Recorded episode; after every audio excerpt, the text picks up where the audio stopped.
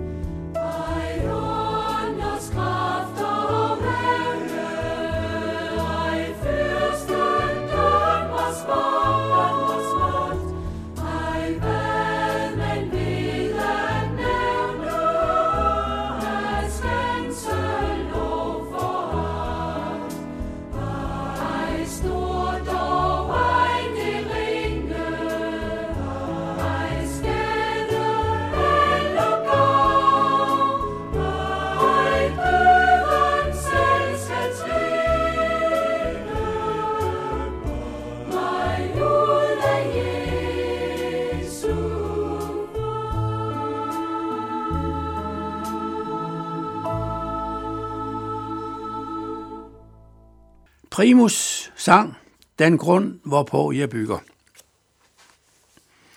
I Johannes 10, vers 17 til 21, der står, Derfor elsker faderen mig, fordi jeg sætter mit liv til for at få det tilbage. Ingen tager det fra mig, men jeg sætter det til af mig selv.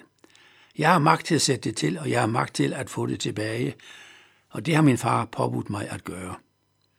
På grund af de ord opstod der at uenighed blandt jøderne – mange af dem sagde, han er besat af en dæmon, han er vanvittig. Hvorfor hører I på ham? Andre sagde, sådan taler en dæmon besat ikke. Kan en dæmon der åbne blindes øjne? Ja, Jesus sætter sit liv til for at få det tilbage. Det er der ord, der må have fået tilhørende til at måbe. Hvad er det dog, han siger? Hvad mener han dog? Og hvem er han egentlig? Der står faktisk, at Jesus lægger sit liv ned for, til, for at få det tilbage. Dermed, at han lægger det ned for forne, og dermed han så selv kunne tage det op igen. Jesus gav sit liv for at tage det tilbage igen. Hans død og opstandelse hænger uløseligt sammen som to led i det samme frelsesværk. Og det var det værk, som Jesus havde fået som opgave af sin far. Angsten og smerten i den opgave har været kolossal, for hos Jesus var også sand menneske.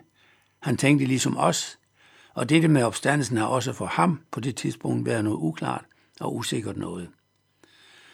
Opstandelsen var for ham på det tidspunkt ingen selvklarhed, og smerten ved korsfæstelsen har været uudholdelig, ulidelig for ham. Så Jesus har virkelig været angst. Lidelsen var ikke bare et skin, som han viste, at det hurtigt ville være overstået. Nej, han følte og tænkte som et menneske, og han vidste, at han skulle dø nu, i tro på noget. Opstandelsen, som aldrig var sket før. Jesus sagde, at han har magt til at sætte sit liv til, og han har magt til at få det tilbage. Men ellers hedder det jo, at det var Gud Fader, der opvagte Jesus efter døden. Så umiddelbart vil vi her mene, at der ligger en modsætning i beskrivelsen af, hvad der skete i opstandelsen. Men der er ingen modsætning her, for vi skal huske på, at Gud Fader og Gud Søn er et i treenigheden. Eller måske bedre udtrykt, de er et i treenigheden. Altså det, at Gud er en og dog tre. Ja, her strander jo vores logik. Det kan vi ikke med vores tænkeevne få til at hænge sammen logisk. Men en hjælp kan være at se Gud som udadtil som værende en person. Men indadtil, ind i det, som vi mennesker ikke har indblik i, er Gud tre personer. Gud Fader, Søn og Helligånd. Og den side, den del af Gud, som Gud viser sig i over for mennesket, er Sønnen, Jesus Kristus. Det er stadigvæk ikke fuldt forståeligt for os, men som Luther anbefaler det, når vi mennesker støder ind på noget i Bibelen, som vi ikke helt forstår, så må vi løfte på hatten, prise Gud og gå videre. Og jo også tilhørende den der forstod ikke, hvad det var, Jesus sagde. Og blandt jøderne i tilhørskaren var indstillingen, han er vanvittig. Han er som nok besat af en dæmon. Men andre sagde jo, nej, han taler nu ikke som en dæmon besat, og en dæmon kan da slet ikke åbne blindes øjne, som Jesus jo lige havde gjort. Og tæt op på forståelsen af Jesu død opstandelse kommer vi ikke. Jesus døde for vores sønders skyld.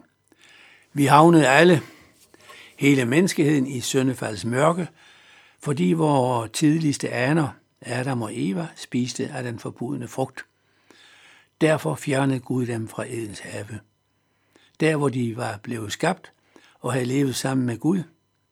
Hvor længe de havde gjort det, det fremgår ikke af Bibelen men det kan godt have været i mange år. Vi er her i den del af Bibelen lidt uden for tid og rum. De dimensioner kom først ind i og med syndefaldet, hvor Adam og Eva kommer ud i en tilværelse, som vi kender den. Og det er måske egentlig det, der sker i og med syndefaldet, at menneskets opfattelsesmuligheder begrænses til de dimensioner, vi har tilgang til nu, de tre rumdimensioner. Hen ad vejen, dybden og opad, og så den fjerde, de er tiden. Men uden for disse dimensioner kan vi ikke opfatte noget. Men der findes måske flere dimensioner. Ja, naturvidenskaben antyder det. Men dem har vi ikke tilgang til i dette liv. Men måske er det det, der sker, når Guds rige oprettes fuldt ud, at vi der igen får tilgang til de nu skjulte dimensioner, og der vil se og opfatte tilværelsen i hele dens fylde. Er det det, der sker i særligheden? Tja, måske. Men Jesus lover os i hvert fald, os kristne, at vi der skal være sammen med ham. Altid. Uden for tiden. Den dimension er der forsvundet. Vi skal da altid være sammen med ham. Og nu synger Pernille Bøge Bach Kærligheds- og Sandhedsånd.